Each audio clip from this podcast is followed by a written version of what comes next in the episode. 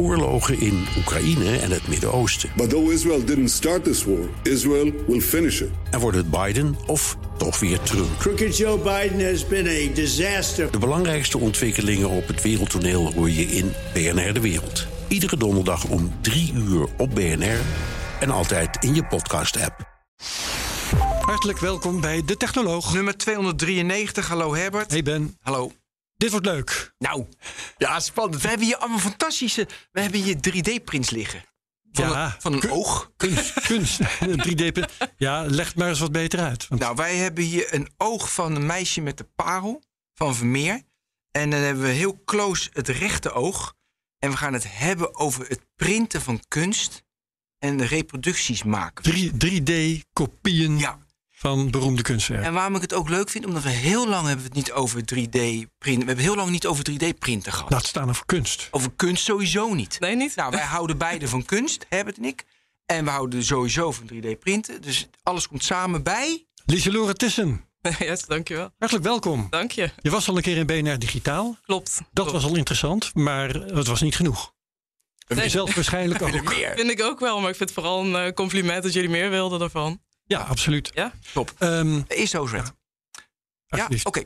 Met XPS laptops en notebooks van Dell ligt de wereld aan uw voeten. Dankzij de toonaangevende technologie blijft u gemakkelijk verbonden met uw medewerkers en bent u productiever. Ook gaat de batterij superlang mee en is geen werkdag te lang. De laptops zijn licht en hebben een mooi ontwerp. Haal het beste uit uw bedrijf met Dell XPS laptops en notebooks. De perfecte balans tussen ontwerp en pro- productiviteit. Meer informatie vindt u op. Del.nl. Heel goed, Herbert. We gaan beginnen. Lieselore, Ja. Eh, jij maakt kopieën met een 3D-printer, dus met alle textuur en relief en wat er dies meer zei, van beroemde kunstwerken. Nou, als je Han van Meegeren heet, dan kun je daarvoor in de gevangenis belanden. Ja, dat klopt. En jij schrijft er een proefschrift over en eh, loopt ermee de media af. Ja. Leg het verschil eens uit. Nou, het verschil is sowieso dat ik niet pretendeer om een kunstenaar te zijn en een eh vermeerloop te verkopen. Dat scheelt. Dat, Ja. sowieso. Ja. Nee, eh, het is totaal transparant. En het verschil natuurlijk ook bij een Van Meegeren en eh, bij zijn 3D-print is sowieso het materiaal. Een Van Meegeren was eigenlijk zelf ook een meesterschilder. Dat ben ik niet. Ik teken best aardig, maar wat hij kon, dat kan ik niet. En ik ben ook geen nieuwe Vermeers aan het bedenken. Maar waar ik me vooral mee bezig hou, is het scannen en het kopiëren van een schilderij. Eh, met 3D-printen, dus dat is met plastic. Ja. Zo echt mogelijk. ehm ter behoeve van het kunstwerk. En niet Ja. eh, tegen het oeuvre van de kunstenaar in. Nee, Eh, precies. en ik probeer niemand voor de gek te houden in ieder geval. Dat wil ik erbij Dat is, zeggen. vo- dat is volkomen duidelijk. Ehm, wat, wat is het doel? Ehm, wat is, het, wat is het, het nut dat je daarmee nastreeft? Nou ja, het nut dat ik ermee nastreef is eigenlijk dat ik wil bekijken... ten eerste de hele discussie hè, over authenticiteit en eh, reproductie. Want in een wereld met steeds meer deepfakes, eh deep AI... dat zien we ook bij Zelensky... eh, alles wordt eh, steeds echter, maar ook tegelijk steeds meer vervalst. Willen kijken wat het exact kopiëren van een kunstwerk... eigenlijk betekent voor het originele kunstwerk. Ehm, omdat wij ook zo gefocust zijn op dat materiaal en juist naar een museum gaan om echte kunstwerken te zien en geen fakes. En daarbij denk ik dat de technologie zelf ook heel veel kan betekenen voor technisch kunsthistorisch onderzoek. Dus dat is naar eh, hoe verandert het materiaal zelf. Omdat die scanner op zoveel, eh, nou ja, op, op zulke kleine details eigenlijk het kunstwerk waarneemt. En kun je dit kunstwerk ook gebruiken voor de conservering eh, en de preservering en de presentatie van de schilderij om het zo nog betekenisvoller te maken. Dat is eigenlijk het doel dat ik ermee heb. Ja, nou, er is he- heel veel over te zeggen, heel veel over te vragen. Ehm, zullen we eerst even kijken, heel eh, sec, naar hoe je dit doet? Hoe maak je een 3D... ko- Want, want die schilderij, nou, ik weet niet of je de nachtwacht al hebt gekopieerd. Maar dat, is- dat eh, Hij lijkt is wel gescand. Hij is wel is gescand. gescand. Hij is gescand. Ja, zijn, ze nu, nu, zijn ze er nu nog mee bezig of zijn ze nu klaar? Nee, het is nu wel klaar. Ja, Want ik was een paar maanden geleden stonden hele grote, heel hele grote apparaten voor ja met die eh, camera's. kist die daar ook eh, voor staat, et cetera. Ja. Continu. Ja. Dus hoe, gaat, hoe gebeurt het? Nou, hoe het eigenlijk werkt bij deze techniek, want je hebt heel veel verschillende technieken. Ik werk ook nauw samen met een Spaans bedrijf en die gebruiken laserscanners. Ehm, ik zelf gebruik eh, fotocamera's. Dus het is eigenlijk een vrij basic, eh, of ja, vrij makkelijke techniek om te gebruiken. En uit verschillende hoeken. Voor, Uit eh, twee 3D verschillende informatie. hoeken. Ja, klopt inderdaad. En dan zit er ook nog een polarisatiecamera bij. om te kijken hoe het oppervlak reflecteert. Want dat is natuurlijk ook super belangrijk, omdat er een vernislaag op een kunstwerk zit. En ja, als we een kunstwerk alleen mat zouden printen, dan komt de echtheid totaal niet over op zijn reproductie. Omdat het kunstwerk natuurlijk gelaagd is. Op basis van die informatie maak je allemaal verschillende fotootjes. Want je hebt natuurlijk geen camera die groot genoeg is om op de micron, dus echt op de micrometer. Dat is de nauwkeurigheid die je bereikt. Ja, ja. Wauw. Ja. Micrometer. Een Micrometer. duizendste ja. millimeter. Duizendste dus. millimeter, inderdaad. Ja. Ja, maar dan heb ik direct van, wat nu als je straks over tien jaar, of nu al als het maar is misschien te duur, naar een miljoenste meter gaat? Wat gebeurt er dan? Nou, dat gebeurt er niet zoveel voor het 3D-model. Het is vooral de technologie. Want je moet het natuurlijk ook nog transformeren in een model dat te printen Heb je is. zware computers nodig? En ik, ik, snap het. Ja, dat op zich wel. Ehm, want je Nee, maar je zegt, nu een je zegt nu een duizendste, toch? Ja, klopt. Ja. Ja. Maar het gaat vooruit. Dus straks heb je tienduizenden of honderdduizenden of Ja. miljoenste. Hoeveel wordt het dan beter? ja, nog nauwkeuriger. Alleen met een fotografische methode kun je natuurlijk niet eh, heel erg diep in hele diepe groeven kijken. Dus daar valt nog wel wat te halen, want daar komt geen licht. Dus dat kun je ook niet waarnemen. Eh, met een laserscanner kan dat natuurlijk weer wel. Je kunt ook die techniek over elkaar heen leggen. Dus in principe gebeurt het al deels. Ehm, en ook met microscopen worden ook al kunstwerken ingescand. Dus wat dat betreft gebeurt het ook al wel. Ehm, maar ja, als je het dan wil printen vervolgens... zit daar natuurlijk wel de beperking van het medium waarmee je het wil Ja. gaan printen. Ja, maar dat wordt straks ook beter. Dus ik zit even... Dat wordt maar straks liggen ook beter, ja, dat klopt. Ja, Oké. maar tot, de grenzen. tot waar Ik zie niet echt veel grenzen.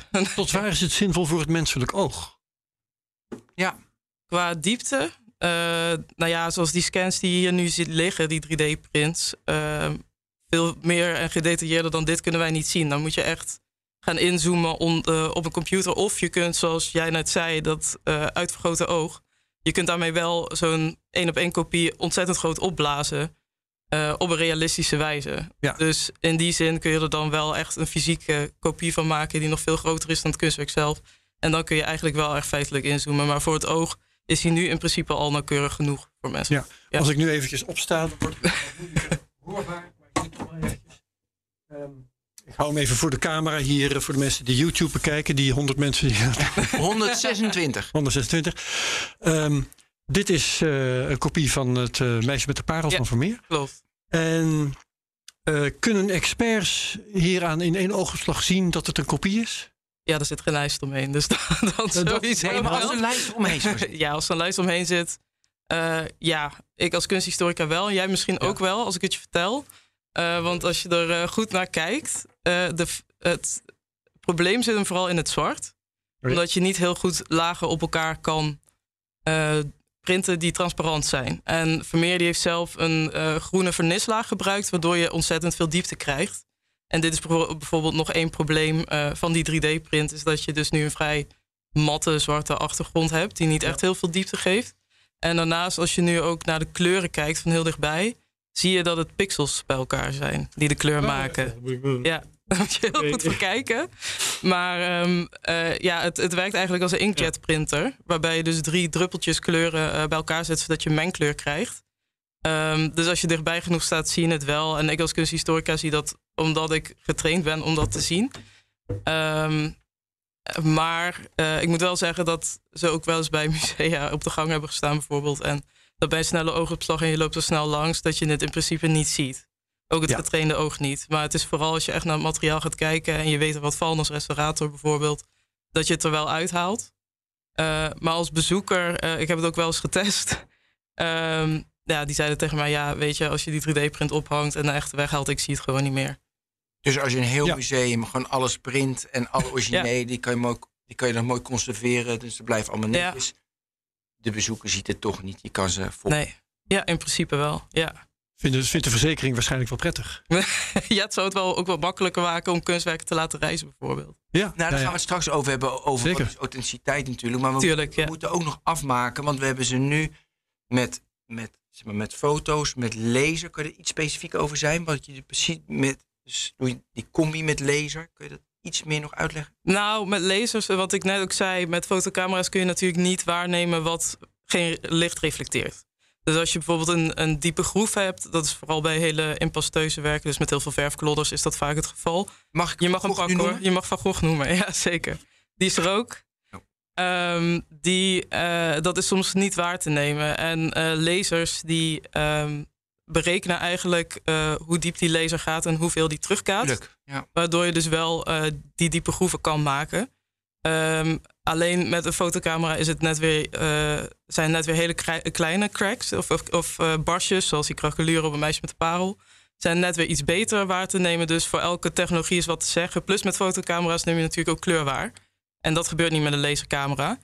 Ehm, dus door die twee op elkaar te leggen, kom je uiteindelijk tot het beste dieptebeeld, inclusief kleur. Om het zo maar te zeggen. Ja. En je kunt dus ook inderdaad elke kleur maken. Dat is allemaal geen eh, probleem. Elke nuance, elke... Ja, nee, dat is in principe geen probleem. Alleen wat we daarvoor ook al zeiden, is dat eh, transparantie is nog heel lastig. Ja. Dus om echt een goede mengkleuren te maken die eh, anders reflecteren naar het licht, want dat gebruikt de kunstenaars natuurlijk wel. eh, dat is nog een ontzettend probleem. Want je zit te werken met mengkleuren op basis van pixels. En dat heeft natuurlijk wel een limiet aan wat daarmee mogelijk is. Maar in principe zou je elke kleur kunnen printen. Ja. En ehm, gebruik je hiervoor nou consumentenapparatuur of heel speciale professionele spullen? Nee, helaas hele professionele spullen, dat klopt. Ja. Nee, nee, ja, kijk, in mijn geval zijn het schilderijen. Ehm, en eh, daar is ook een andere printer voor nodig. Want ja, schilderijen zijn natuurlijk niet echt 3D, 3D, om het zo maar te zeggen. Het zijn meer texturen. En eh, die laagjes zijn zo ontzettend dun dat dat niet te doen is met een consumentenprinter. Eh, Kijk, beeldjes printen, dat kan natuurlijk in principe wel. Ja, maar ik was nog bij. Je hebt die foto's gemaakt. Wat gebeurt er dan? Hoe maak ik de je foto's dan dat digitale model? Ja, nee, dat is Voordat gewoon... je eh, printen. Want dat stop je in de print en die zegt dit print. Klopt. Nee, eh, het zijn allemaal losse fotootjes. Omdat je dus niet dat hele oppervlak in één keer kan waarnemen. Dat is ongeveer 13 bij 17 centimeter. En die leg je naast elkaar en deels over elkaar. Zodat je geen informatie mist. Eh, en daarmee maak je een beeld dat eh, de driedimensionaliteit weergeeft. De kleur en los nog eh, het glanspatroon dat erop zit. En vervolgens kun je dat eigenlijk met Photoshop vrij Photoshop, goed... Dat wil ik ook horen Ja, namelijk. Photoshop, Photoshop inderdaad. zie je dan... Ja, ja, gewoon zo simpel als Photoshop is het eigenlijk. Mooi. Ja, het is niet, niet super ingewikkeld verder. Eh, en dan eh, gooi je het door een programma dat, eh, nou ja, tenminste, dat wordt door de printer geleverd. Dus hoe het programma precies heet, dat kan ik niet vertellen. Maar dat deelt het dan weer op in printbare laagjes. En als laatste laag de kleur en dan de glans. Maar wanneer kan ik van het digitale bestand een NFT maken? En die bijvoorbeeld meer waard is dan dat je hem net anders bewerkt is. Of anders zijn die foto's aan elkaar gestitcht. Waardoor dat digitale bestand eigenlijk niet zo goed is. Wacht nog een keer je vraag. Wanneer kan je van dat digitale bestand een NFT maken? Want dan heb ik de, heb ik de waarde van dat Oh, digitale bestand. eh, van, van het meisje van de parel. En ik kan me voorstellen, je kan ook een tweede, derde, vierde, vijfde, zesde Mhm. digitaal bestand maken. Maar die is minder goed, want die is net minder goed Ja, gestitcht. Of, ja. Dus dat doe je eh, Nou als ja. het uit Photoshop komt. Als het uit Photoshop komt, inderdaad. En wanneer jij het goed genoeg vindt. Er zit nog vrij veel handwerk aan, in principe. En worden er dan, dat, eh, hebben die NFT's al waarde van het, dus van het meisje met de parel? nou ja, meer? Daar, daar staat ja. Ja, dit is ook wel een ding waar ik me soms druk over maak. Omdat schilderijen worden gescand. Maar er wordt niet echt nagedacht over de hele consequentie qua eh, copyright. Eh, hoe vaak mag je het printen? Wat is de oplage? Eh, van wie is het bestand? Ja. Ja, daar wordt niet heel veel over nagedacht. Ik heb er wel eens eh, over gesproken. Ook met mensen van, goh ja, wat hebben jullie eigenlijk al afgesproken? Wat is die oplage? Want ik weet ook dat het Mauritshuis die 3D-prints verkoopt. En ja, ik vraag me dan af van ja, bepalen jullie hoeveel oplagen er zijn? Is het eh, bestand van de persoon die het print en dat is Canon? Maar het is dus juridisch braakliggend gebied, begrijp ik. Ja, daar valt nog veel op te winnen, inderdaad. Ja, Klopt. Want ja. als ik eigenaar ben van een, stel ik ben een of andere miljardair of ik ben een museum, maakt ook allemaal niet uit. Ik bezit een bepaald schilderij Ja. dat van grote waarde is. Ehm, dan eh, vind ik het misschien helemaal geen goed idee als er, ja, weet je, ik hoef dan mijn werk niet uit te lenen. Ik kan de kopie kan ik op reis sturen. Dat is een pre.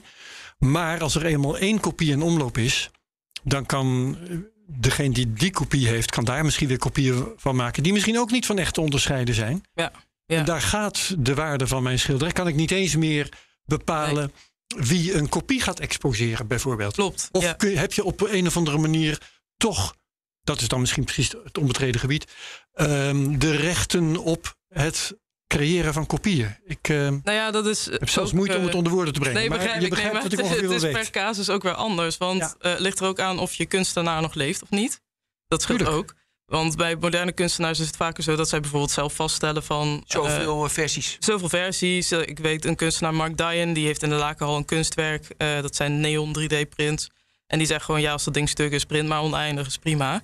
Maar, eh, dus dat probleem heb je natuurlijk ook. Een kunstenaar kan natuurlijk ook zeggen, nee, dat mag niet. En het is van mij en het museum mag er verder niks mee. Eh, of juist oneindig. Dat is eh, ook een vrij groot probleem binnen conservering en restauratie verder. Maar met deze scans bijvoorbeeld eh, van oudere kunstwerken ligt het ook aan wie het kunstwerk heeft.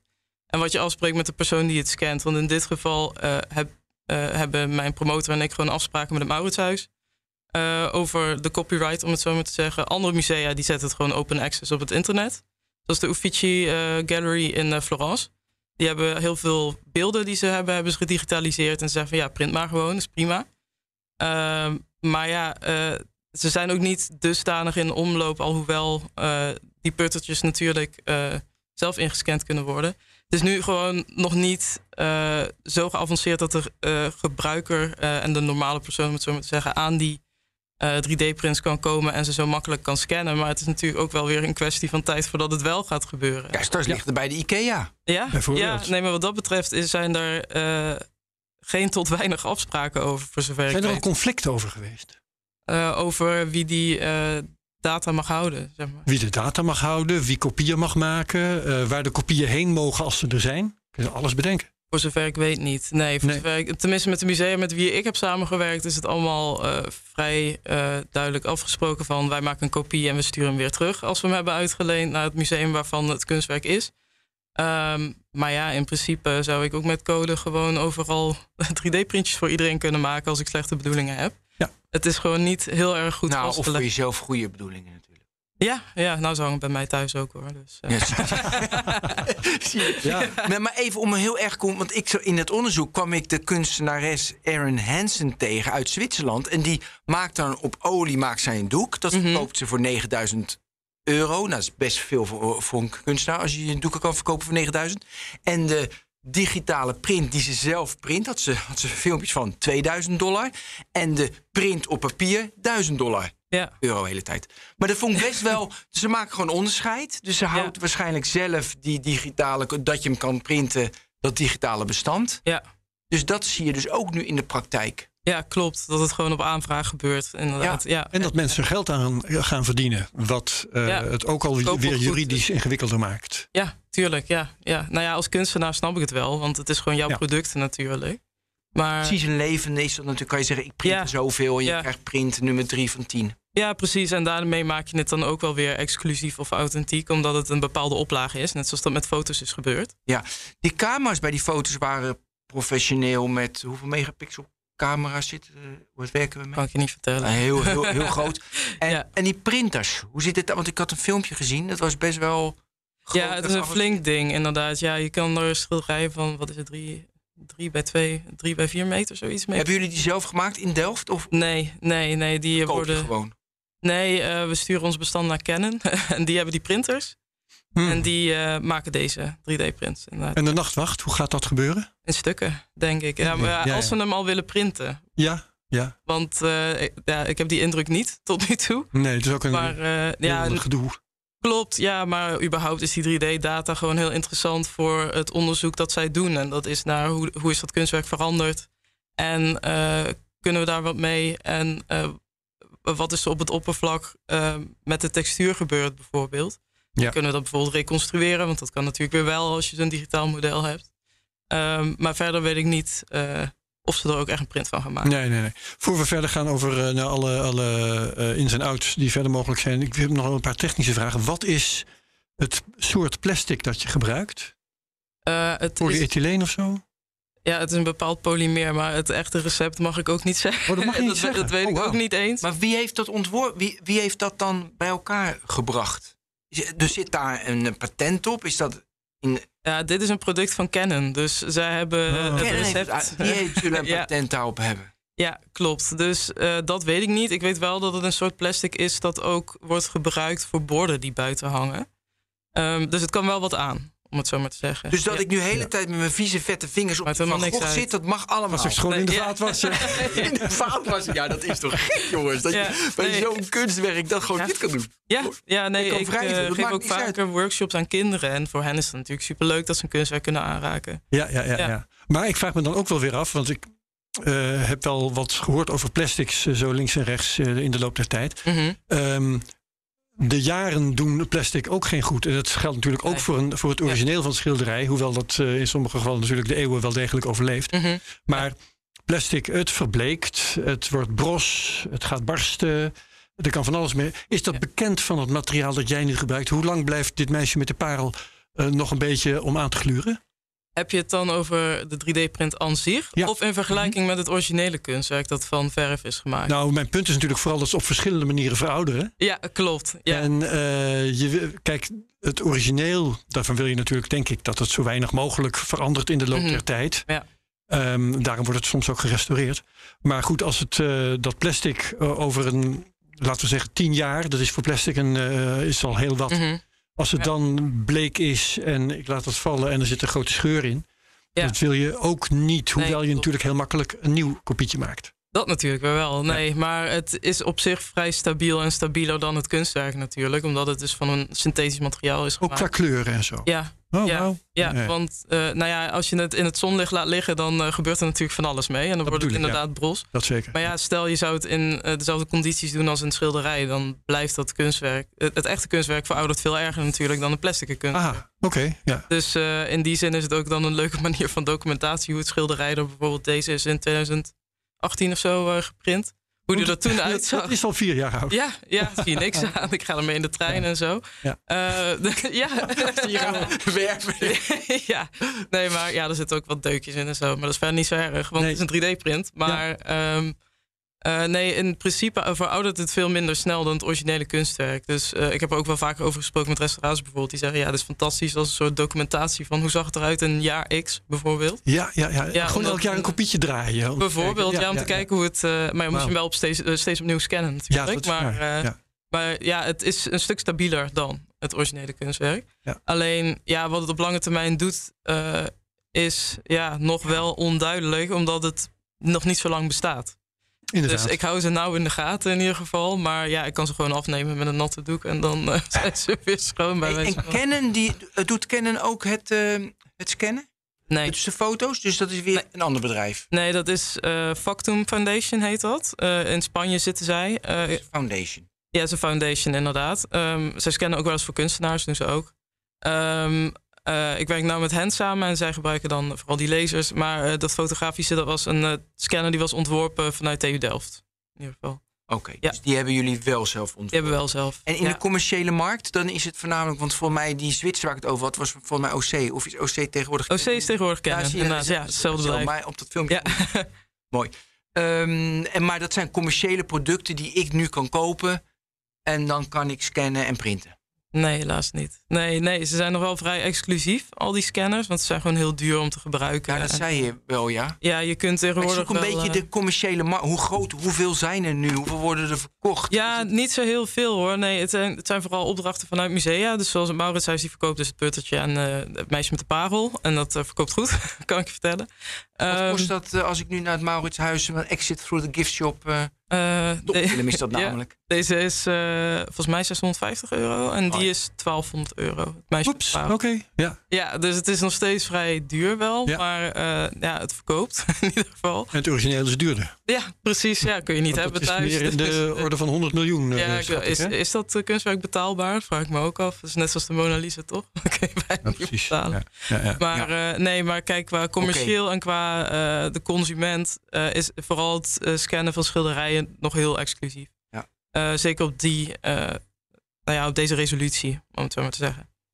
Nou, misschien, en daarna wil ik ook naar AB-testen die je doet... maar misschien nog één vraag over het maken. Ja, Ik noem even een beeld van Gio, Gome- Gio Gometti. Giacometti. Gi- Gometti. Giacometti. Giacometti, ik ben Italiaan.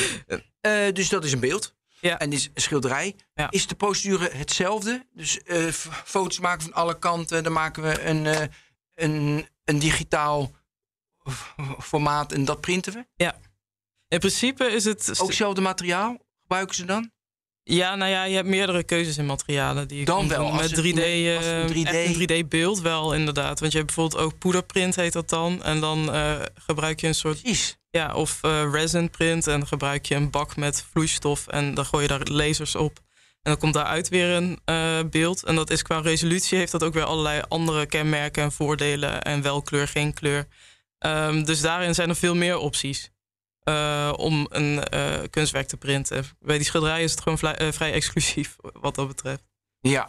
En je hebt meer opties als je een beeld print. En je Ja. zei net een museum, een museum ergens Uffizi in Florence, ja. Florence, die heeft dus die doet dus al die beeldenprints. En die digitale bestanden, die, die zijn gewoon openbaar. En dan kan je printen. Ja, ja, sterker nog, ik heb het één keer gedaan.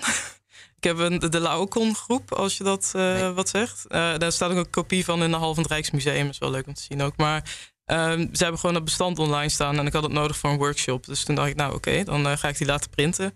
En toen heb ik er een kunnen laten printen. En dat werkt helemaal goed. Er zijn, er zijn steeds meer musea die het doen. Zoals ook, ehm, even denken, eh, Smithsonian in eh, Washington. Die doen het ook, bijvoorbeeld. Uh, en je ziet het gewoon steeds vaker voorkomen dat ze het gewoon open access uh, online zetten. Van ja, succes ermee. En uh, dit zijn ook wel echt prints die gemaakt kunnen worden met thuisprinters. Oh, met zo, daar hebben we het toen over gehad, weet je, met die, hoe heet die? Een makerbot. Multimaker. En een ja, multimaker, ja. Ja, ja, ja. ja, dat soort dingen. Ja. Ja, ja. Die zijn nog wel wat.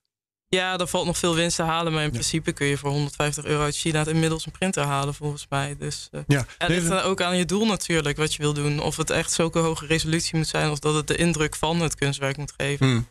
Dus uh, Ja. ja, voor hoge resolutie naar professionele bedrijven. Oké, Is er een categorie kunst waarvan je zegt dat dat lukt nog niet met welke 3D-printer dan ook? experience arts. Ja, bijvoorbeeld. Performance art. Kinetisch Performance art, misschien. Kinetisch, ja, bijvoorbeeld ook. En eh, ja, installaties. Is- Ja, dat zou je in allemaal kleine stukjes moeten opbouwen, maar dat is meestal ook gewoon niet te doen. Of echt werken met flexibel materiaal, dat is ook heel ingewikkeld. Ja, dat gaat ook niet. Ehm, of, of ja, met te veel holle ruimtes of te, te dunne lijnen. Dat eh, zou het ook wel heel erg lastig maken. Ja, schilderijen aan zich zijn ook al lastig. Want zodra er een verfklodder is met een beetje een krul, heb je ook al een probleem. Dat, dat lukt je ook niet. Dus er zijn nog heel veel limieten wat dat betreft. Ja, ja oké, dat is duidelijk. Met de kruisiging van de meester van de beweging van Christus. Ik had er nog echt nooit van gehoord. Te Lindau. Nooit. Ja, ik ook niet hoor. Oh, Tot ik ermee bezig. Ik dacht, oh, dat gaat bij algemene ontwikkeling. Doe je een AB-test met, wordt er met het publiek? Een Ja. gouden achtergrond en een blauwe achtergrond. Ja. Dan weet ik niet meer wat eerst blauw was en toen. Maar dat is Ja. de kleuren van het kunstwerk. Vertel over die AB-test. Want dat vind ik mooi. Dat je met kunst AB-testen doet. Ja, precies. Oké, nou ja, ik zal heel eventjes toch nog wel kort de achtergrond eh, uitleggen hoor. Maar het, het kunstwerk dat eh, heeft momenteel een blauwe achtergrond. Ehm, maar door restauratie kwamen we erachter dat die origineel helemaal verguld moest zijn. Dus ook helemaal moest schitteren. En eh, de afbeelding is een bewening eh, van Christus en een kruisiging. En het is een hele bloederige scène. Ja, en ehm, door die blauwe achtergrond eigenlijk valt ehm, een heleboel van dat matte bloed valt weg. En je kunt je voorstellen dat als je dat helemaal vergult van achter, of eh, als achtergrond, eh, en je stelt dat tentoon in een kerk met kaarslicht, hoe dat moet schitteren en hoe dat bloed erop moet afsteken. Ehm, dus mij leek het interessant om te kijken van, goh, ja, wat doet dat nou als je dat kunstwerk één weer terug kan restaureren en twee eh, in zijn originele context kan zetten en dus wel met kaarslicht, want dat kan niet met het echte kunstwerk. Dus ik dacht, nou, wat is daar een betere techniek voor dan 3D-printen om daarachter te komen? Ehm, en hoe ik dat wil doen is in principe door het kunstwerk en ehm, allebei in het museum tentoon te stellen. Dus het kunstwerk naast de vergulde 3D-print om te kijken wat dat doet met de kijker. Ehm, daarvoor willen we ook eye-tracking gaan gebruiken. Om eh, te zien ja, hoe verandert eh, je kijkrichting. Ehm, als je inderdaad zo'n gouden achtergrond ziet bij het museumlicht. Ik denk persoonlijk niet dat dat heel veel gaat doen. Maar ik kan me natuurlijk wel voorstellen dat als je in een donkere kerk bent en je hangt daar een eh, één op één kopie van het kunstwerk zoals het nu is, dus met blauwe achtergrond, want het echte kunstwerk mag natuurlijk niet in de kerk hangen. Eh, en daarnaast een gouden 3D-print en eh, bij dat kaarslicht en het is donker en eh, je staat daar in zo'n overweldigende kerk.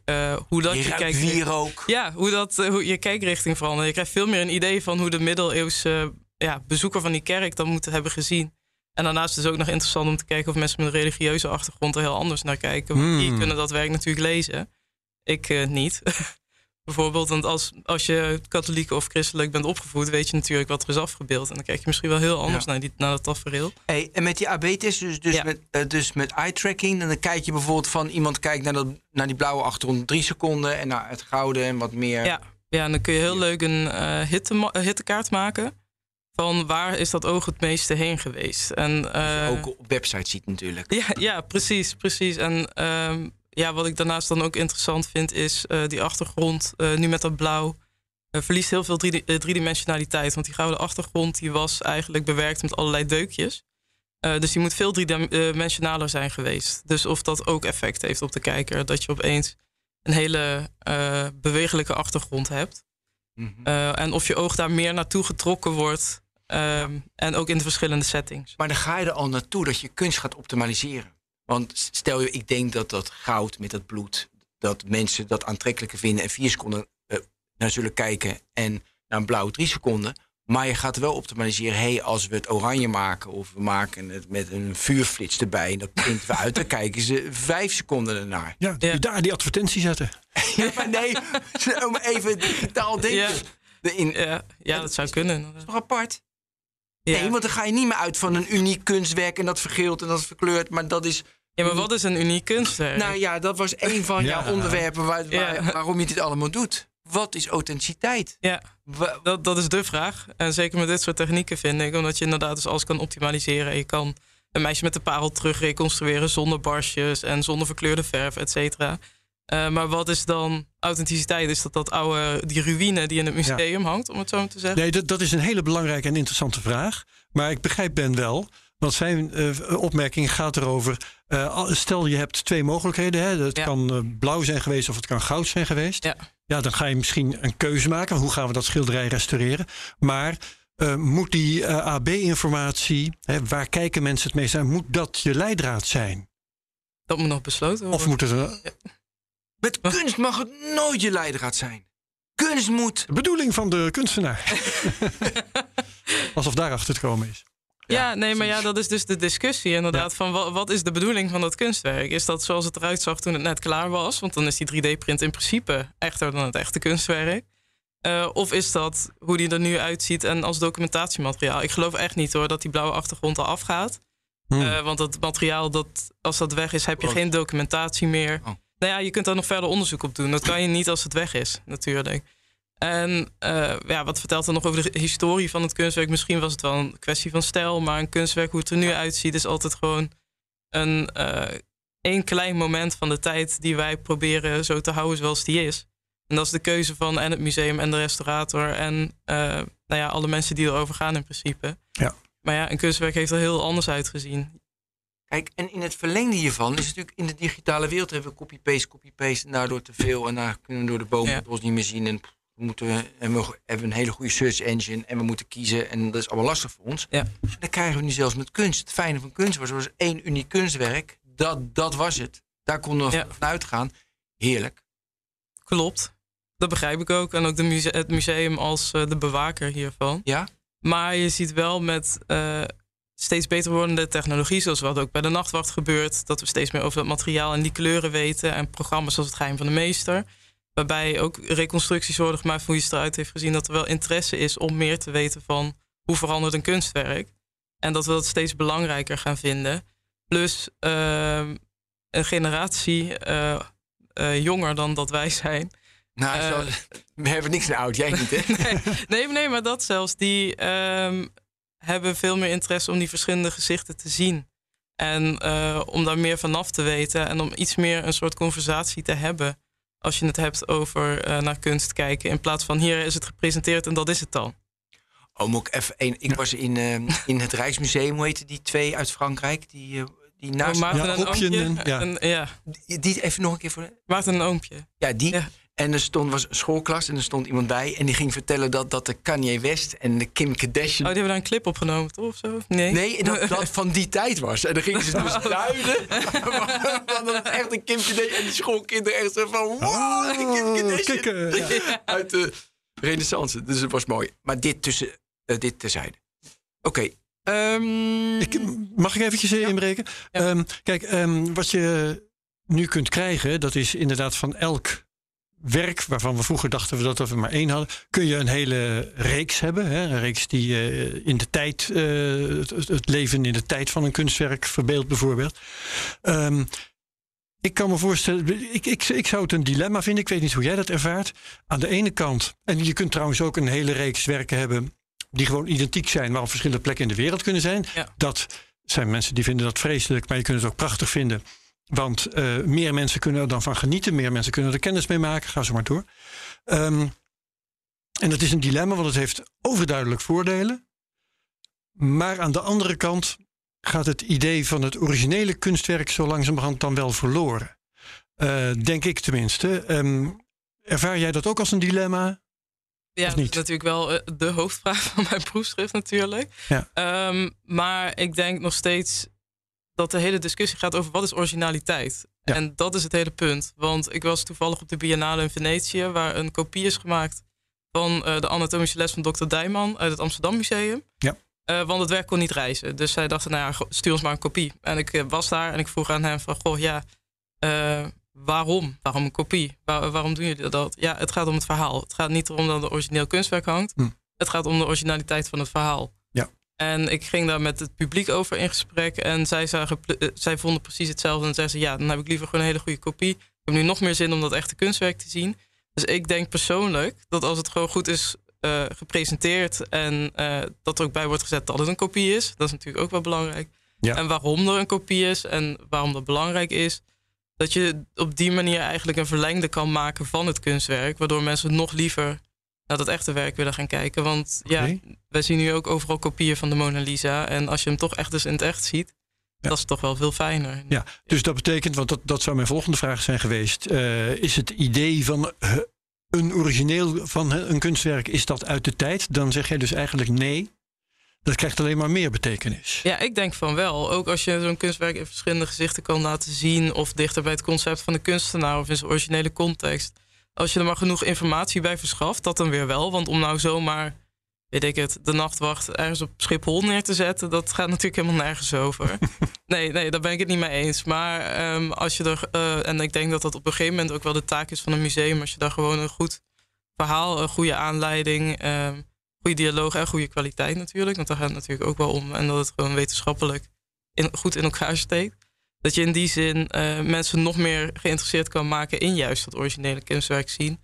Uh, omdat ze er meer van begrijpen en uh, de dialoog wordt ermee aangegaan. En er wordt een nieuwe kant van het kunstwerk getoond dat eerst niet zichtbaar was. Ik Ja. denk dat dat de, de rol is van zo'n kopie. Mhm. Ik, ja, ja. Nee. Nou Ehm, je gang. verandert het maken van kunst door, door 3D-kunst? Dus omdat je kan printen. Maar ik, ik had hier, of, of jij hebt het, ik weet niet wie van ons, want we hebben alle vragen door elkaar. Grote, ik vond het wel leuk trouwens, Ja. grotere beelden, verschillende materialen. Had jij hem of ik? Ik weet het niet. Maakt niet uit. Maakt niet uit.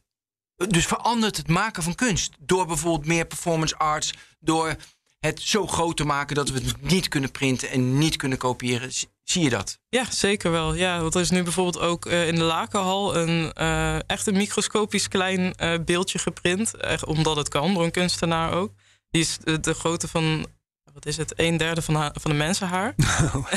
echt met een microscoop alleen te zien. Gaaf. Ja, ja, dus ik denk zeker wel dat dat verandert. En dat je ook ehm, steeds meer eh, materialen door elkaar kan gebruiken. En juist zaken kan opblazen met verschillende soorten materiaal. Juist kan printen. Juist eh, een kunstwerk dusdanig kan of manipuleren door er iets eh, door er bijvoorbeeld over die digitale informatie AI overheen te gooien. Of eh, verschillende 3D-modellen te combineren, dat je dat kan doen. En dat je ook eh, door eh, de rek die 3D-printen als techniek zelf heeft Ja. en de vers- verscheidenheid aan materialen, dat je daar zeker het kunstenaarschap mee kan veranderen. Inderdaad. Ook omdat het zo makkelijk toegankelijk is en eigenlijk vrij goed te begrijpen is.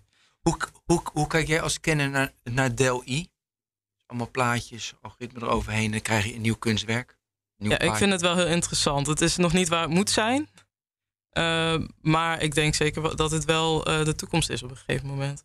En het is nog niet waar het moet zijn, omdat je de beelden nog niet mooi vindt, bijvoorbeeld. Of nog niet Nou. vindt, of nog niet appealing, een slecht woord, maar nog niet aantrekkelijk genoeg. Nou, nou ja, wat ik tot nu toe heb gezien is dat het, eh, ja, wat mij betreft, nog niet eh, wetenschappelijk genoeg is. Want ze hebben bijvoorbeeld ook een laatste Rembrandt geprobeerd eh, te maken met AI. Alsof hij er nog eentje zou hebben geschilderd. Hmm. Eh, waarbij ze dus heel veel schilderijen van hem hebben laten uitlezen door een AI, inderdaad. En er dan een kunstwerk van maken. Maar ja, je moet zoveel data verzamelen eer dat eh, echt eh, getrouw is. En er zat volgens mij nog vrij veel handwerk aan. Eer je dat echt uit een computer krijgt, dat kost nog wel eventjes tijd. Maar dat komt dus, dus als jij naar de uitkomst kijkt als kunsthistorica, dan zie je direct van, ja, dit, dit is echt geen Rembrandt, rot op. En ik kan best wel als niet-kenner denken, Ja. ja, oké, Rembrandt. Ja, ja bijvoorbeeld. Ja, maar dan inderdaad. maakt het niet uit, Ja. want het gaat niet om jou, het gaat natuurlijk om het publiek. Nou ja, kennis worden natuurlijk uiteindelijk ook op losgelaten. En die zullen Ja, dan die moeten er wat van vinden uiteindelijk. Het- het ja, zou- je moet het duiden voor ons. ja. Het zou er een Ja. kunnen zijn, maar dan had hij toch zijn dag niet, weet je wel. Er zijn, nee, maar serieus. Er zijn wel van die, ehm, van die liedjes gemaakt. We hadden de AI, hadden ze alle liedjes van de Beatles eh, eh, ingevoerd. En nou, schrijf maar een nieuw liedje van de Beatles. En dan denk je van, nou, dat is eh, George Harrison eh, in de depressie, bij wijze van spreken. En, eh, en, en dat je zegt van, oh, dit is echt een nieuwe originele Beatles-song. Nee, dus en zelfs een leek hoort dat in zo'n geval. Mhm. En ik stel me voor dat het, nou, of, of we moeten 50 jaar verder zijn. Dat Nou ja, dan met zijn we wel, denk ik. pogingen ja, om nee, het gaat ontzettend snel. Ja, Jij, jij verwacht wel dat dat niveau te bereiken valt?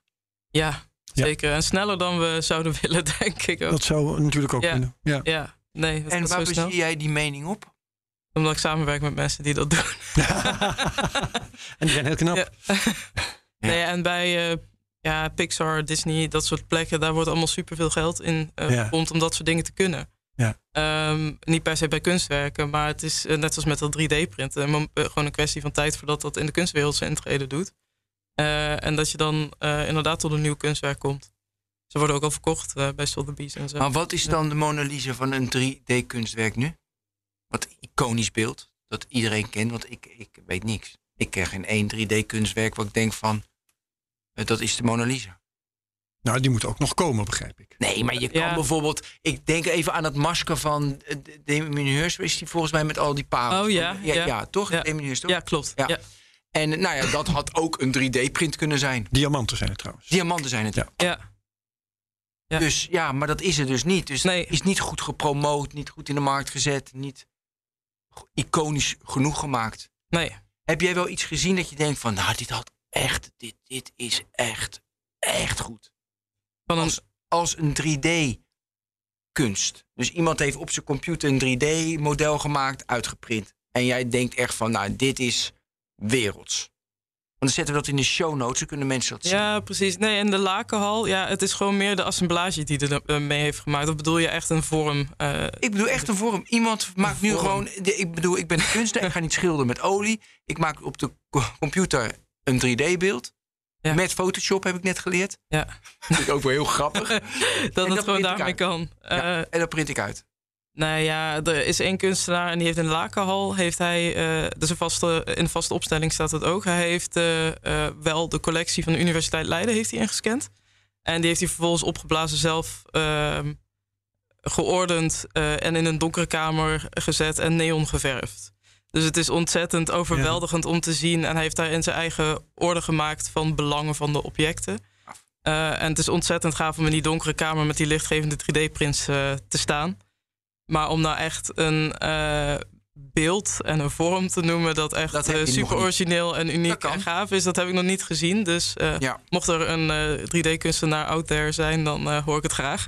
Mhm. Maar het is wel heel interessant wat hier gebeurt. Want we hadden het tot nu toe over het namaken van, eh, nou, laat maar zeggen, olieverfschilderijen. hè? Ja, stap. Ja, en, en dit is een stap. Want eh, als je, het zou heel raar zijn om achter de computer een schilderij zodanig te ontwerpen Mhm. dat het eruit ziet alsof het ooit met olieverf is geschilderd. Ja, Dat kan natuurlijk ja, wel. ja. Je kunt dat je ten doel stellen. Maar ja, als je dan toch bezig bent, Kun je ook iets nieuws dan maken. iets indrukwekkends dat gewoon eh, van, eh, vanaf moment één, vanaf de eerste seconde, een digitaal kunstwerk is. Ja, zeker. Waarbij je dus hele nieuwe dingen doet. Ja, Ja, maar dat absoluut. zat ook in mijn hoofd hoor, dat laatste. Ja. Waarschijnlijk wel. Ja. dat zat in mijn hoofd. Nee, voor zover ik weet nog niet. Nou ja, Nee, helaas. Ja, ik, eh, ja, het is een kwestie van tijd, denk ik. Want het is nog mhm. niet zo toegankelijk allemaal natuurlijk. Al Ja. die techniek, zeker voor kunstenaars niet. Ehm, maar ja, ik denk dat het een kwestie van tijd is Ja. dat er iemand eh, mee komt. Ik wil wel eens even op de BNR-tour hier. En vragen, is, is dit nu al echt een markt aan het worden?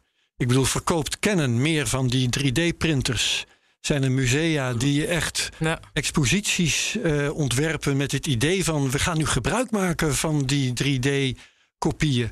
dat dat eh, echt zijn eigen momentum krijgt. Eh, ja, ik weet wel dat dus die Factum Foundation, waar ik het eerder over had, die hebben zelfs een printer aangeschaft. Maar ze zijn vrij duur. Ik weet dat er in Canada is er ook nog Maar eentje. hoe, hoeveel kosten ze? Dat, dat, ik heb de factuur niet gezien, dus, dat weet ik ben niet. benieuwd, maar maar eh, nee, maar ja, het is ook zo'n niche markt en je gebruikt het alleen voor schilderijen printen. Ja, ja. Ehm, ja, mensen gebruiken het ook om behang mee te printen. Heel interessant. Maar eh, ja, ja, omdat het gewoon op de Hmm. Dat is met helemaal plak en geweldig, textuur. Maar ehm, nee, verder is het nog vrij eh, exclusief wat dat betreft. En met die printjes maken, ja, dat is altijd in samenwerking met musea. Daar verdient Canon volgens mij zelf eh, niet per se alles Nou.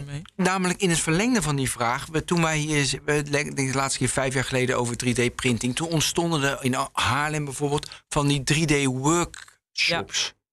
Ik zie ze nergens. En dat zou het hemel worden. We zouden Mhm. weer teruggaan naar een, eh, een ambachtelijke 3D. Wa- Wat, wat is er gebeurd met 3D-printing in, in de wereld? Ja, dat is het probleem eigenlijk met eh, heel veel technologische ontwikkelingen. Tenminste, dat is wat ik zie. Ook met VR en AR bijvoorbeeld. Want Mhm. eh, ik, ja, ik weet niet of jullie dat ook wel herinneren, maar dat was het. En daar gingen we allemaal van alles mee doen. Metaverse, Ja, de metaverse. Ja, ook. Let maar op, ja, hoor. precies. Ja, maar Dat dat, heb je eh, ook afgeschreven nu, voordat het begonnen is? ah, Ah ja, nou, de metaverse iets minder, omdat je daar wel echt... eh, het is nog wel iets toegankelijker dan eh, dat je weer een VR-bril op je hoofd moet zetten, et cetera. Maar wat ik ook heel erg mer- merk, en dat is het belang ook, vind ik, van de geesteswetenschapper... en dat is waarom ik dit onderzoek ben gaan doen, is eh, dat die technologieën... die worden doorontwikkeld, doorontwikkeld, doorontwikkeld... maar de hele eh, implementatie daarvan, daar gaat het altijd mis. Omdat het is, ja, we hebben de techniek, maar we hebben geen opdrachten. We hebben niemand die er iets mee kan doen. Eh, en dat is met die 3D-printers ook een beetje gebeurd. Is van ja, het is allemaal cool dat het kan. Alleen eh, de mensen worden niet mee bereikt. En eh, mensen, ja, het is voor heel veel mensen ook gewoon eng. En ze snappen niet hoe het werkt. En er is een stukje Maar je zegt interessant. Je, jij zegt dus vanuit de geesteswetenschappen kunnen wij dus wel zorgen dat die technologie door iedereen wordt gebruikt. Want Ja, ja, dat is eigenlijk wat ik nu ook aan het doen ben natuurlijk. Dus, want het, het is vaak zo, en dat is het leuke aan TU Delft bijvoorbeeld ook. We maken het omdat het kan. Maar vanuit geesteswetenschappen denk ik van ja, maar waarom? En dat wordt niet genoeg eh, afgevraagd, om het zo maar te zeggen. te- te zeggen. Ja. En daar zijn de geesteswetenschappers voor om de duiding aan te geven. En als het is van, oh, maar het is niet eng voor het kunstwerk, want dat weten we nu. Oké, dan kunnen we er dit en dit en X en Y mee.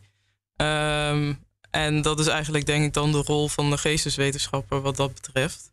Nou, om dat meer duiding te geven aan dit soort technologische ja, het is wel ontwikkelingen. leuk om. de- Ik wil over authenticiteit wil ik even dieper op ingaan. Want het over deepfakes, wat is Ja. wel authenticiteit, wanneer niet, hebben we het al een beetje over gehad. Ja. Maar eh, dus het origineel, het echte wordt steeds minder. Dat, dat leeft steeds minder. Of dat, dat bestaat steeds minder. We weten niet meer goed wat echt is en niet. Maar ja, Hoe wat- kijk jij daarnaar? nou, dat wil ik aan jou vragen. Wat is voor jou originaliteit? Wat Dat- is voor jou authenticiteit? Voor mij is wat in het nu met een bepaalde, op een bepaalde locatie, dus tijd, locatie, is allemaal datapunten, Mhm. gebeurt. Dus ik doe mijn handen, ga ik van binnen naar buiten. Dus Ja. actie. Maar die actie is nu al niet meer authentiek, want ik heb hem net gedaan. Ik, ik heb Ja. hem een paar seconden gele- geleden gedaan. Dus, dus in tijd, plaats en locatie, eh, dat heb ik al plaats, tijd en in het, in het doen, dat is het. Ja, maar is dat dan... eh, moeilijk, moeilijk. Maar wat is dan voor jou die rol van dat materiaal daarin? Is dat zeg maar de container van die informatie, om het zo maar te zeggen? Dat is het punt Dus waardoor je dat kan dan- weten. Als jij dan dus dit vastlegt in 3D nu, hoe ik me beweeg en wat ik in het nu Mhm. zeg, dan was dat moment was authentiek, maar daarna niks meer. Want dat doe je na, want dan kijk je Ja. terug. Oké. Ja, ik weet het ook niet. Ik, Nee, maar ja, ik verzin het ter plekke. Daarom vraag ik het. Nee, maar ja, jij, hebt doet een PhD daarover. Ja, dus klopt. jij moet antwoorden geven. Dus wat het is. Nee, maar ik vind het altijd wel heel leuk om dat te vragen aan mensen. Juist omdat het toch iets is. Ja, ik, Ik wil voor jou antwoorden. Ja, van mij antwoorden. Ja, nee, ik denk dat authenticiteit iets eh veelvoudigs is. Want hoe wij het nu algemeen in de westerse samenleving zien. eh, dat is, daar is niet iedereen het met me mee eens. Maar het is wel de algemene tendens. En hoe musea zijn opgebouwd bijvoorbeeld is... je hebt een kunstwerk, dat is een materiaal overblijfsel van een punt in het verleden. En dat kan verbonden... dat is het bewijs van de connectie met geschiedenis... de kunstenaar, het overleven van de tijd, onze cultuur. Dat, eh, Het is, het is nog in handen van de artiest geweest. Precies, ja. Zoiets. Ja, die connectie naar het verleden. Maar dat is eigenlijk iets van de laatste twee eeuwen. Want daarvoor, eh, toen bestond conservering en restauratie niet om een kunstwerk te behouden. Dat bestond gewoon niet. Ehm, want in de middeleeuwen, eh, of ja, nou ja, in ieder geval, ik begin even bij de Grieken, die kopieerden erop los. En de Romeinen ook, want die Grieken die maakten dus ook goede beelden. Dus dat was alleen maar eh, om meer te leren en eh, nou ja, om het te behouden ook wel. En eh, door te kopiëren kon je ook weer beter worden, om het zo maar te zeggen, leren van de meester. In de middeleeuwen ging het daar al helemaal niet meer over. Want nou ja, monnikenwerk komt van het vele kopiëren van uh, allemaal boeken bijvoorbeeld, ja. allemaal manuscripten. Ja. Kunstwerken werden gemaakt om religie te verspreiden. Ja, en als het daarna een stuk ging, ja, het maakt niet uit. Het gaat om die boodschap. Dus ja. echt dat spirituele en connectie met het verleden. Maar ja, du moment dat we de wetenschappelijke revolutie hebben, waarbij we alles kunnen meten door de microscoop. we kunnen naar de sterren kijken. Er wordt alles meetbaar en testbaar. En meer gebaseerd op dat materiaal. En door het komen ook van steeds betere reproductietechnieken. Controleerbaar, herleidbaar. Ja. Ja. En kunnen we gaan ordenen op basis van het materiaal dat er is. En sindsdien is dat in een stroomversnelling geraakt. Dan helemaal met de fotografie. Want toen hoefde je al helemaal niet meer iets te kunnen schilderen. Uh, en uh, nou ja, vanaf het moment uh, gingen ook kunstenaars ook al wel wat eerder hoor. Rembrandt signeerde bijvoorbeeld ook omdat kunst een product van de markt werd was het daarvoor ook niet. Want je kocht niet een kunstwerk van een kunstenaar met een bepaalde naam. Want niemand signeerde zijn werken en het deed er niet toe. Maar door ook die marktwerking, en dat zie je nu ook met kunstwerken, is juist die indicatie op het materiaal dat iets herleidbaar is tot een bepaald persoon of een bepaalde tijd, is super belangrijk geworden. Um, alleen, ja, en zeker dus in de wereld met deepfakes en met steeds meer kopieën die ook steeds beter worden. Um, is juist dat herleiden naar dat ene wat wel echt is en wat traceerbaar is, wordt steeds belangrijker. Uh, daarom gaan we ook allemaal massaal naar blockbuster uh, tentoonstellingen, want we willen oog in oog staan met een echte Rembrandt. Want overal als we googelen zien we wel een kopietje eigenlijk. Kan overal. Um, maar ja, die obsessie met dat materiaal dus dat is alleen maar groter geworden. Ook omdat we x-rays loslaten op die kunstwerken. Alleen, het is dus iets van de laatste eeuwen. En ik denk dat door zo'n techniek als deze en doordat je kunstwerk dus kan terugreconstrueren zoals die uh, kruisiging van uh, Lindau. Um, naar hoe de kunstenaar het bedoeld had. Dat de, hoe de kunstenaar het bedoeld had, dus het concept, dat dat ook een soort authenticiteit is. Ja. Dat de kunstwerk er meerdere kan hebben. Dus bijvoorbeeld ook een functie in een kerk is ook een authenticiteit. En het is maar net, uh, wat mij betreft, de tijdsgeest die bepaalt wat welke authenticiteit dan dominant is. Is dat dat materiaal zoals we dat nu hebben? Is dat het dat concept? Of ja. uh, ja. hoe het eruit zag? Even naar deze tijd. Uh, is een deepfake van Obama? Ja. Dat kan dus authentiek zijn, want... Op een gegeven moment, ja. Wat die deepfake die ik nu bekijk... De eerste echte deepfake. Ja, bijvoorbeeld. Ja. Ja. Ja, ja. maar of een hele originele deepfake die echt heel briljant is. Ja, ja die dan op zichzelf op zichzelf een authenticiteit krijgt. Dat zou inderdaad kunnen. Als jij denkt, dat is een heel gaaf concept en dit is de eerste die dat deed. Kun je daar inderdaad een soort van waarde aan hechten van ja, maar dit is uniek en origineel op zijn eigen manier. Zo, dat is wel een andere manier van kijken. Vind ik mooi. Ja. Uh, we zagen tijdens de Next Web, een paar weken geleden, zagen we Zelensky in een 3D-model. En die sprak ja. toen iedereen. Was niet een hele goede, toch? Nee, was een hele slechte. Ja. hele slechte. Maar dat doet er niet toe. Maar goed, dat is dan ook. Ja, hey, Zelensky had zelf in moeten vliegen. Kom op. Maar in die context, we snappen dat hij niet kan invloeden. Dus dat is dan accepteren. En toch zie je dat mensen dat moeilijk accepteren. Klopt. Ja, nee, mensen dus wij moeten, dat is wel mooi. Dan moeten we dus gaan leren dat we dat net zo gaan ja, waarderen als. Nou, het, ja, Zelensky. het hangt er ook een beetje vanaf wat je wordt voorgespiegeld. Ja. Als je de echte Zelensky wordt voorgespiegeld en je krijgt een kopietje. en een slecht kopietje nog ook. Ja. Dan ja. voel je je getild. Als je Klopt. de echte wordt voorgespiegeld en je krijgt een verschrikkelijk goede kopie. Waar nog heel veel mensen erin trappen, dan vind je dat misschien nog wel interessant en een prestatie. Ja, dus dan hangt het heel erg van de af. Klopt, hangt ja. Dus heel erg van hoe je dan Zelensky neerzet. De context. Ja, ja en wat De ik context. ook denk zelf, is dat een combinatie van verschillende versies en authenticiteiten, dat die samen een collectieve authenticiteit kunnen vormen van het kunstwerk. Sorry, klinkt echt heel conceptueel. Maar als jij bijvoorbeeld in die kerk bent geweest met dat kaarslicht en je hebt dat kunstwerk in 3D gezien met die gouden achtergrond, kan het zijn dat je doordat je dat zo hebt gezien en beter hebt begrepen en het echte kunstwerk weer ziet, ja. dat het weer een extra dimensie voor je heeft gekregen en dat die twee samen in verschillende media qua materiaal samen voor jou de waarde van de kunstwerk bepalen. Wa- waarom heeft de mensheid dan authenticiteit nodig? Want je kan ook zeggen, joh, kopietje, prima. Ja.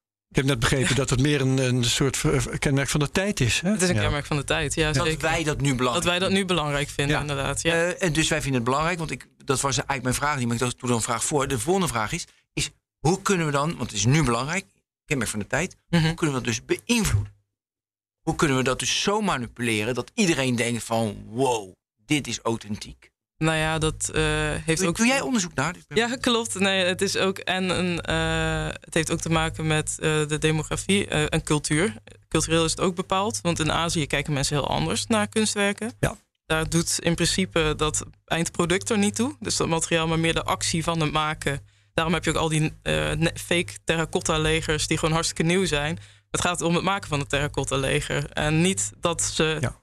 Eeuwen oud zijn. Als je goed kunt imiteren, dan ben je het mannetje. Ja, ja Het precies. Ja, ja, dus, dus eh, maar ja, we worden ook steeds meer verbonden, dus dat zie je ook steeds meer van elkaar. Ja. Maar nu is het in ieder geval ook zo dat we musea natuurlijk ook wel zien als een soort autoriteit van dit is de waarheid en dit is het kunstwerk en dit is wat het betekent.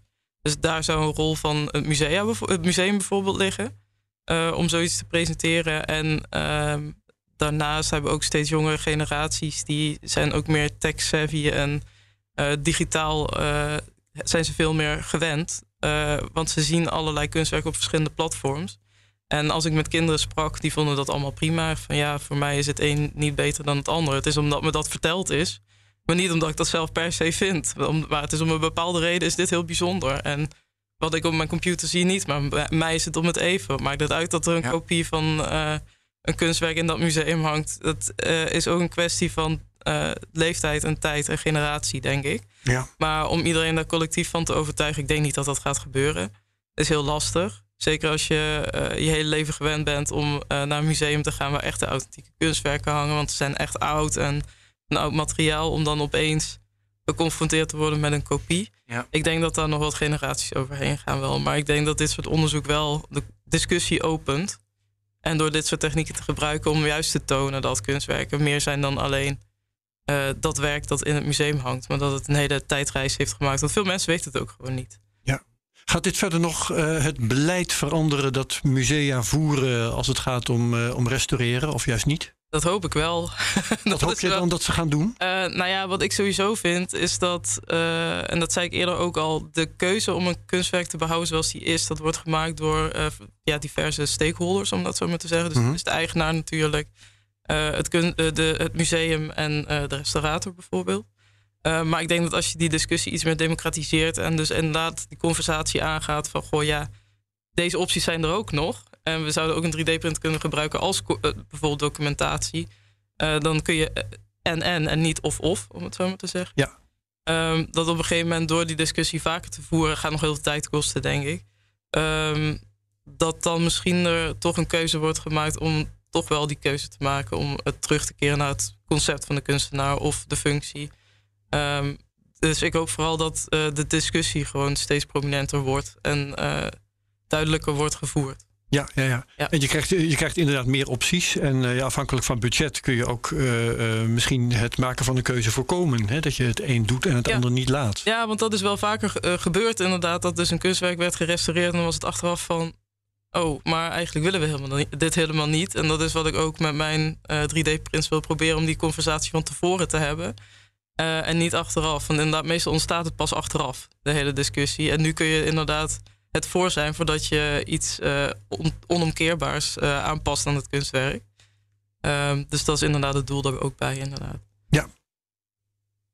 Mooi. Mooi. Heb jij nog vragen? Ik, Prachtig. nee, je hebt me gewoon geleerd dat je gewoon niet zo eendimensionaal naar kunst moet kijken. Ga je dat nu ook doen? Ja, dat, voor mijn gevoel deed ik dat al niet, maar nu heb En ook niet tweedimensionaal, hè? En ook niet Nee, tweedimensionaal. drie. Drie, driedimensionaal. Misschien wel vier. Ja, De tijd erbij. Ja.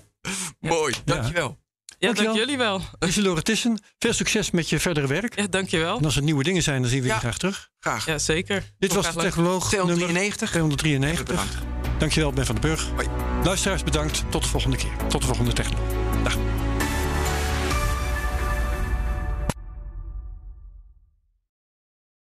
Ook Thomas van Zeil vind je in de BNR-app. Je kunt live naar mij luisteren in Zaken doen. De BNR-app met breaking news. Het laatste zakelijke nieuws. En je vindt er alle BNR-podcasts. Bijvoorbeeld Het Nieuwe Geld. Download nu de gratis BNR-app en blijf scherp.